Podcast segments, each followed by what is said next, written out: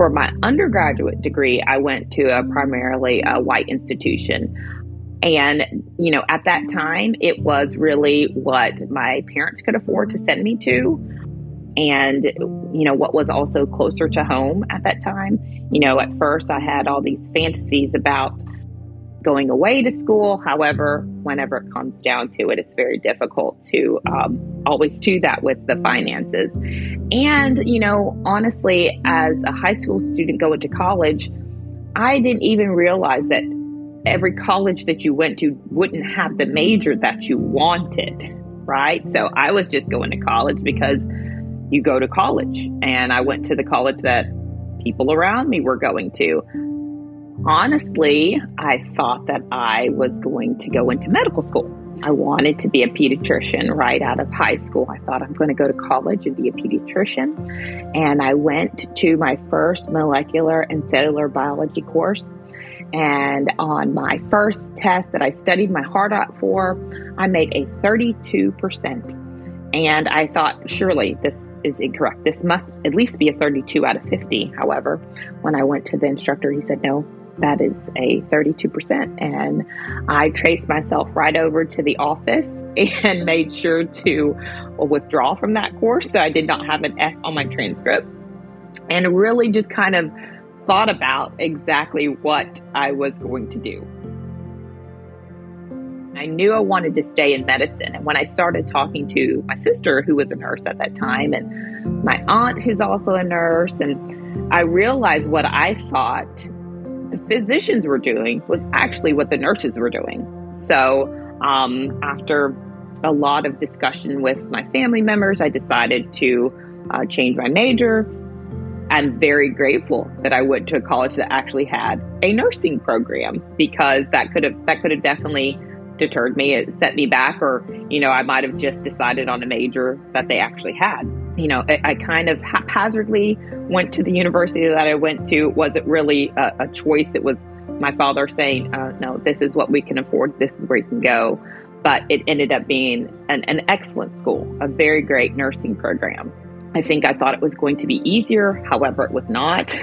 um, I did still struggle through some of those classes.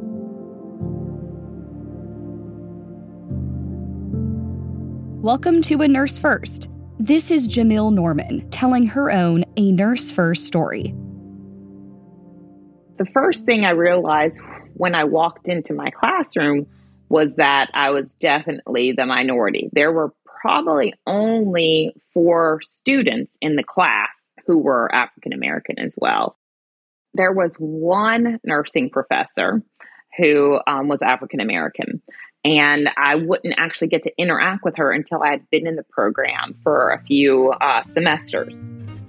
The pressure of being successful and then not having the example in front of you was um, something that I didn't really actually realize when I was going through it.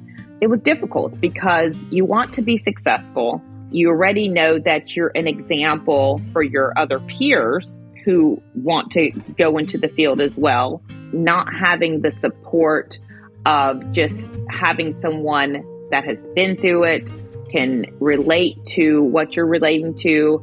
Now, the faculty were absolutely excellent. You know, it wasn't that the faculty that were there treated me poorly or anything like that, you know, um, but it's always nice and comforting to have someone that looks like you and represents you be successful and for you to see that.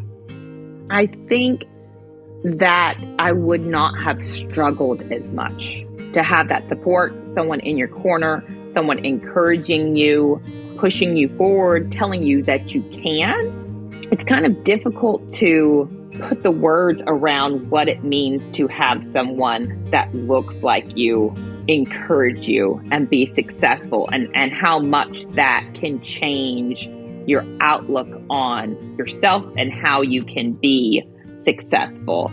Because, like I said before, it's not that I didn't have other instructors that wanted me to do well, but it's just, it's something different whenever you see someone who looks like you and, and has been through some of the same struggles that you have been through, encourage you and help you along. The first interaction that I had, and honestly, when I thought back about it, the only interaction that I had with an African American instructor in all of my undergrad, graduate, and doctoral. One faculty member in my undergrad, which was at a primarily white institution. But that faculty member was able to make an impact on me. I was also in a class that I thought I did not want to be in. It was psych mental health. And I thought, oh gosh, this is going to be terrible. This is not what I want to study. But just being in her presence and having her tell me, you're, you're doing well. I know that you don't like psych mental health. However, you'll gain skills that you can use in all areas of nursing.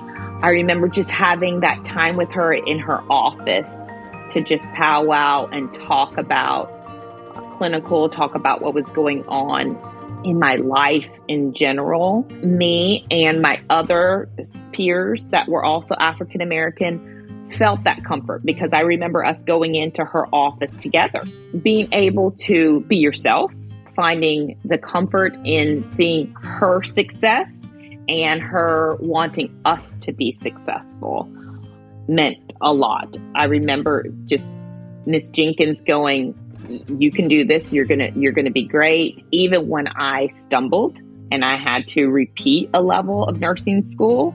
She's like, "Don't don't let that deter you. You're still to be an excellent nurse."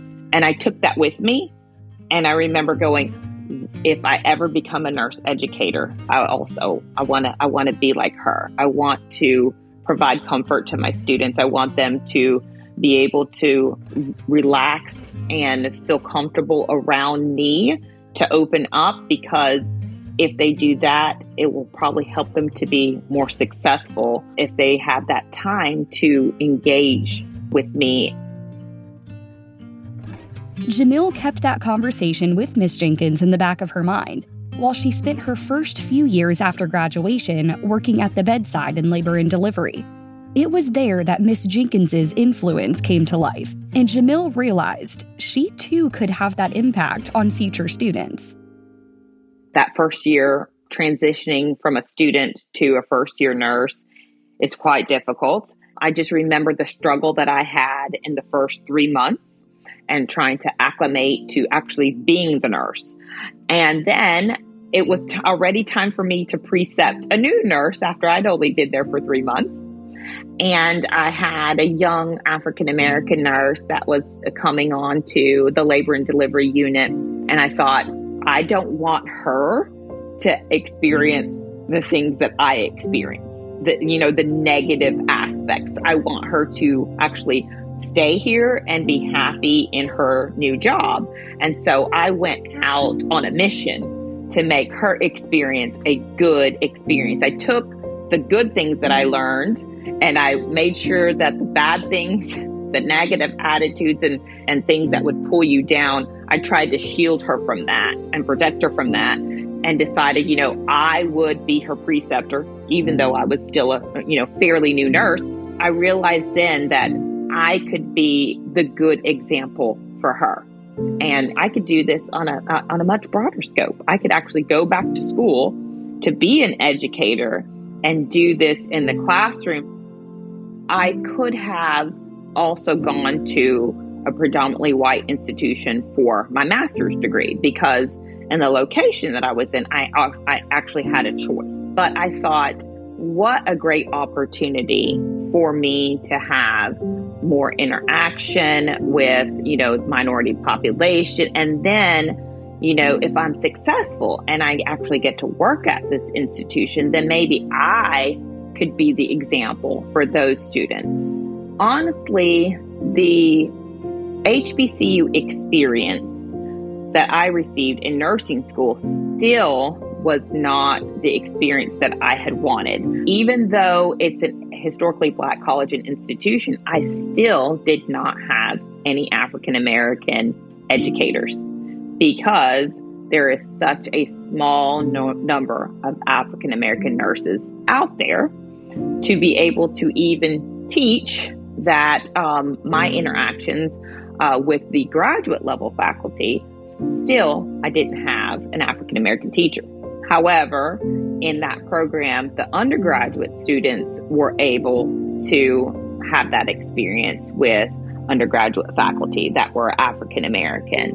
So that's when I realized that, you know, even though you're going to an HBCU for that experience, we have to make sure that we educate African American nurses and that they are able to represent our culture uh, for all nursing. I just realized how much I wanted to make sure that those students who were going to an HBCU for that experience were actually going to get it. It came full circle. It was kind of like the, the stars aligned for me to be able to not only go to this institution, but then come back and teach at it as well. I actually gained my mentor while I was working um, at an HBCU. I feel that I met my mentor through divine intervention. She um, just decided to move from another university. And I'm so, so grateful still till today that she did that because I tell her all the time, you made a huge difference in my life. And so when she came, she was just a faculty member. They were actually trying to recruit more faculty. And she was the first African American nurse that I had met with a doctoral degree. She was so willing to give her knowledge and she would always always look at me like you know you're you're great too you could do this too you know she never made it seem like it was something that I could not attain. Some people that I interacted with would actually tell me that, you know, if you're going to teach undergraduate nurses, you don't you don't need a doctorate degree. They weren't looking after me to, to help me move forward in my profession. They wanted me to be stagnant. And so having her come in and say, you know, well, if you want to do that, do it I, it's just that simple. You want to go to school, go to school. And I thought, oh, I don't know. Like, I don't. Do I want to go to school? Am I supposed to go to school? What? What am I? I'm already teaching. Like, what is this going to do for me?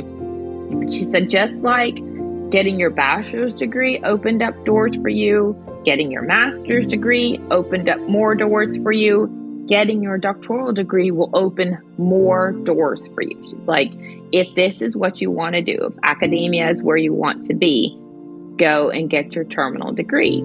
She always wanted me to be better. I'm just so grateful that she was she was there. That was a pivotal year. I was kind of struggling with being the youngest faculty and having a lot of older faculty who didn't really respect my education or intelligence because I was younger and felt that they would be able to tell me what I should be doing at work and in my career. She was there and somebody that was knowledgeable and really understood how to advance your career. And so then the next year, she became our dean.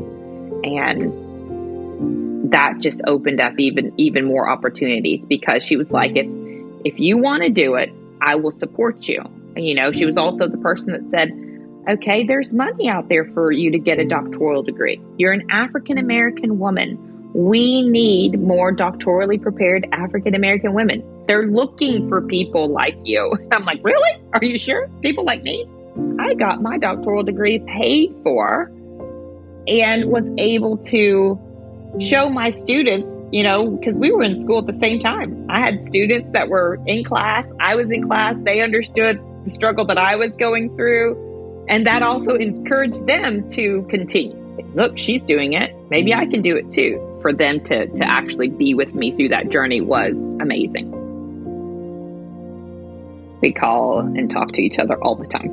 we, we are still very connected. When I had anything about my career, she's the first person that I go to. She was also the first person that I went um, and presented with. And once again, I thought, I, I'm not smart enough to be the presenter. I'm the person who's in the audience listening to the presenters. And she took me under her wing and she said, No, you have a lot of, you know, information to provide. You should be a presenter. Uh, we're going to present together. And that was my first presentation. And since then, you know, I've been presenting ever since because she was the person who said, Yeah, you, you, you can definitely do this. You can present on any topic you want. She is actually a Fulbright scholar this year and will be going off to Ghana to do her research and she actually told me, you know, you should think about doing that. I just laughed at her. I said, me, a Fulbright? You know, it's like, oh, well, maybe I can do that.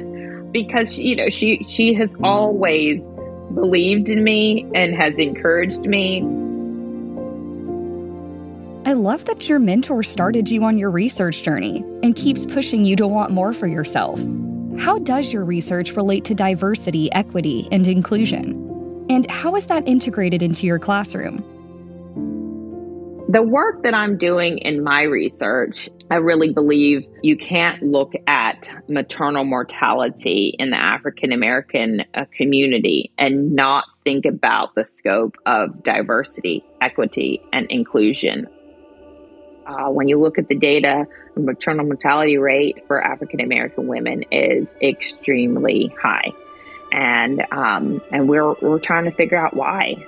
In the United States of America, our mortality rates are worse than some third world countries. I actually had one of my nursing students uh, pass away when she went to have her baby. And so that even revitalized me and my research trajectory in this area because she was intelligent, she was young, she wasn't poverty stricken. You know, a lot of the things that they will say about African American women who have poor maternal outcomes is that they will associate it with poverty. They will associate with low socioeconomics, no low education, all these things. But we are seeing that those are not necessarily always the case. When this student passed away and her her child passed away, you know, shortly after her, I thought this is crazy. How is this still happening? Why are we losing healthy women whenever they go in to have babies. I think that teaching students about, you know, is it that African American women aren't being heard by their healthcare provider as Caucasian women are? You know, thinking about how is it that this population has a higher mortality rate than another population? What is it? So, just having the student think about it from a different perspective of what do you see that is that is different? Everyone should be getting the same care but obviously there's something different. What what is that? So having them kind of look at it um, you know that evidence-based practice from the DEI lens, I believe, could make some serious, you know, positive outcomes on maternal mortality because there are a lot of students who probably don't even think about that discrepancy, right? And so they're going in and they're just taking care of their patient. But then now, if I'm aware that African American women have a higher mortality rate, will I go into that room and look closer, listen better, ask more questions? What is it that I can do to make sure that we don't miss something? What we, you know, because obviously we're, we're missing something if African American women are dying at a more alarming rate than any other population. So I'm actually working on something with my institution to help uh, educate faculty on creating a inclusive teaching environment that is focused on diversity, equity, and inclusion. And so that is just making sure that you're framing your content in that uh, in in that way. So in nursing, we might be talking about bias in healthcare, and so we would we would pull in those elements in the discussion in the classroom so that students can have a conversation about it. And then it is, you know, how can you make sure that explicit bias is not occurring whenever you are uh, taking care of patients. Giving them that information and then moving it forward on how they would actually change or how they would implement. You're actually creating a curriculum that is that, that talks about these things. If racism is an issue, why are we not talking about it? How does racism affect uh, healthcare? How does um, racism affect outcomes in, in, in health, right? And so these were our conversations that are important for us to have in the classroom so that there can actually be change by those nurses who are providing care. If we don't discuss it and, and, and think about your outlook on it, then how can we ever make any change toward it? So just really framing the content delivery of you know of the course from that um, from that DEI lens will help to create a more inclusive environment to where students, even if their faculty member doesn't look like them, they still understand that the faculty member believes that it's important for us to be discussing it. Just understanding what diversity, equity, inclusion looks like in the classroom, even if you're a Caucasian woman in a nursing classroom, you can still create an environment of diversity, equity, and inclusion, right? Because if you are a supporter and you understand the importance of DEI, it can make a big difference for, you know, those minority students. And so I do believe that there's still a lot of work to be done. Um, and so I think it's time for us to move past the conversation and move into the execution of it. And, and, and so that is something that you have to be intentional about. Um, you can, you can provide all of the education, all of the discussion, all of the reading, etc. But until you are really trying to figure out how to implement those changes, the impact will not be made. We've got to move forward and we can't just talk about it. We have to be about it. Thank you for listening to A Nurse First from Sigma. If you loved this episode, do us a favor and subscribe, rate, and leave us a review. It is very much appreciated. For more information about A Nurse First and Sigma, visit sigmanursing.org. Until next time.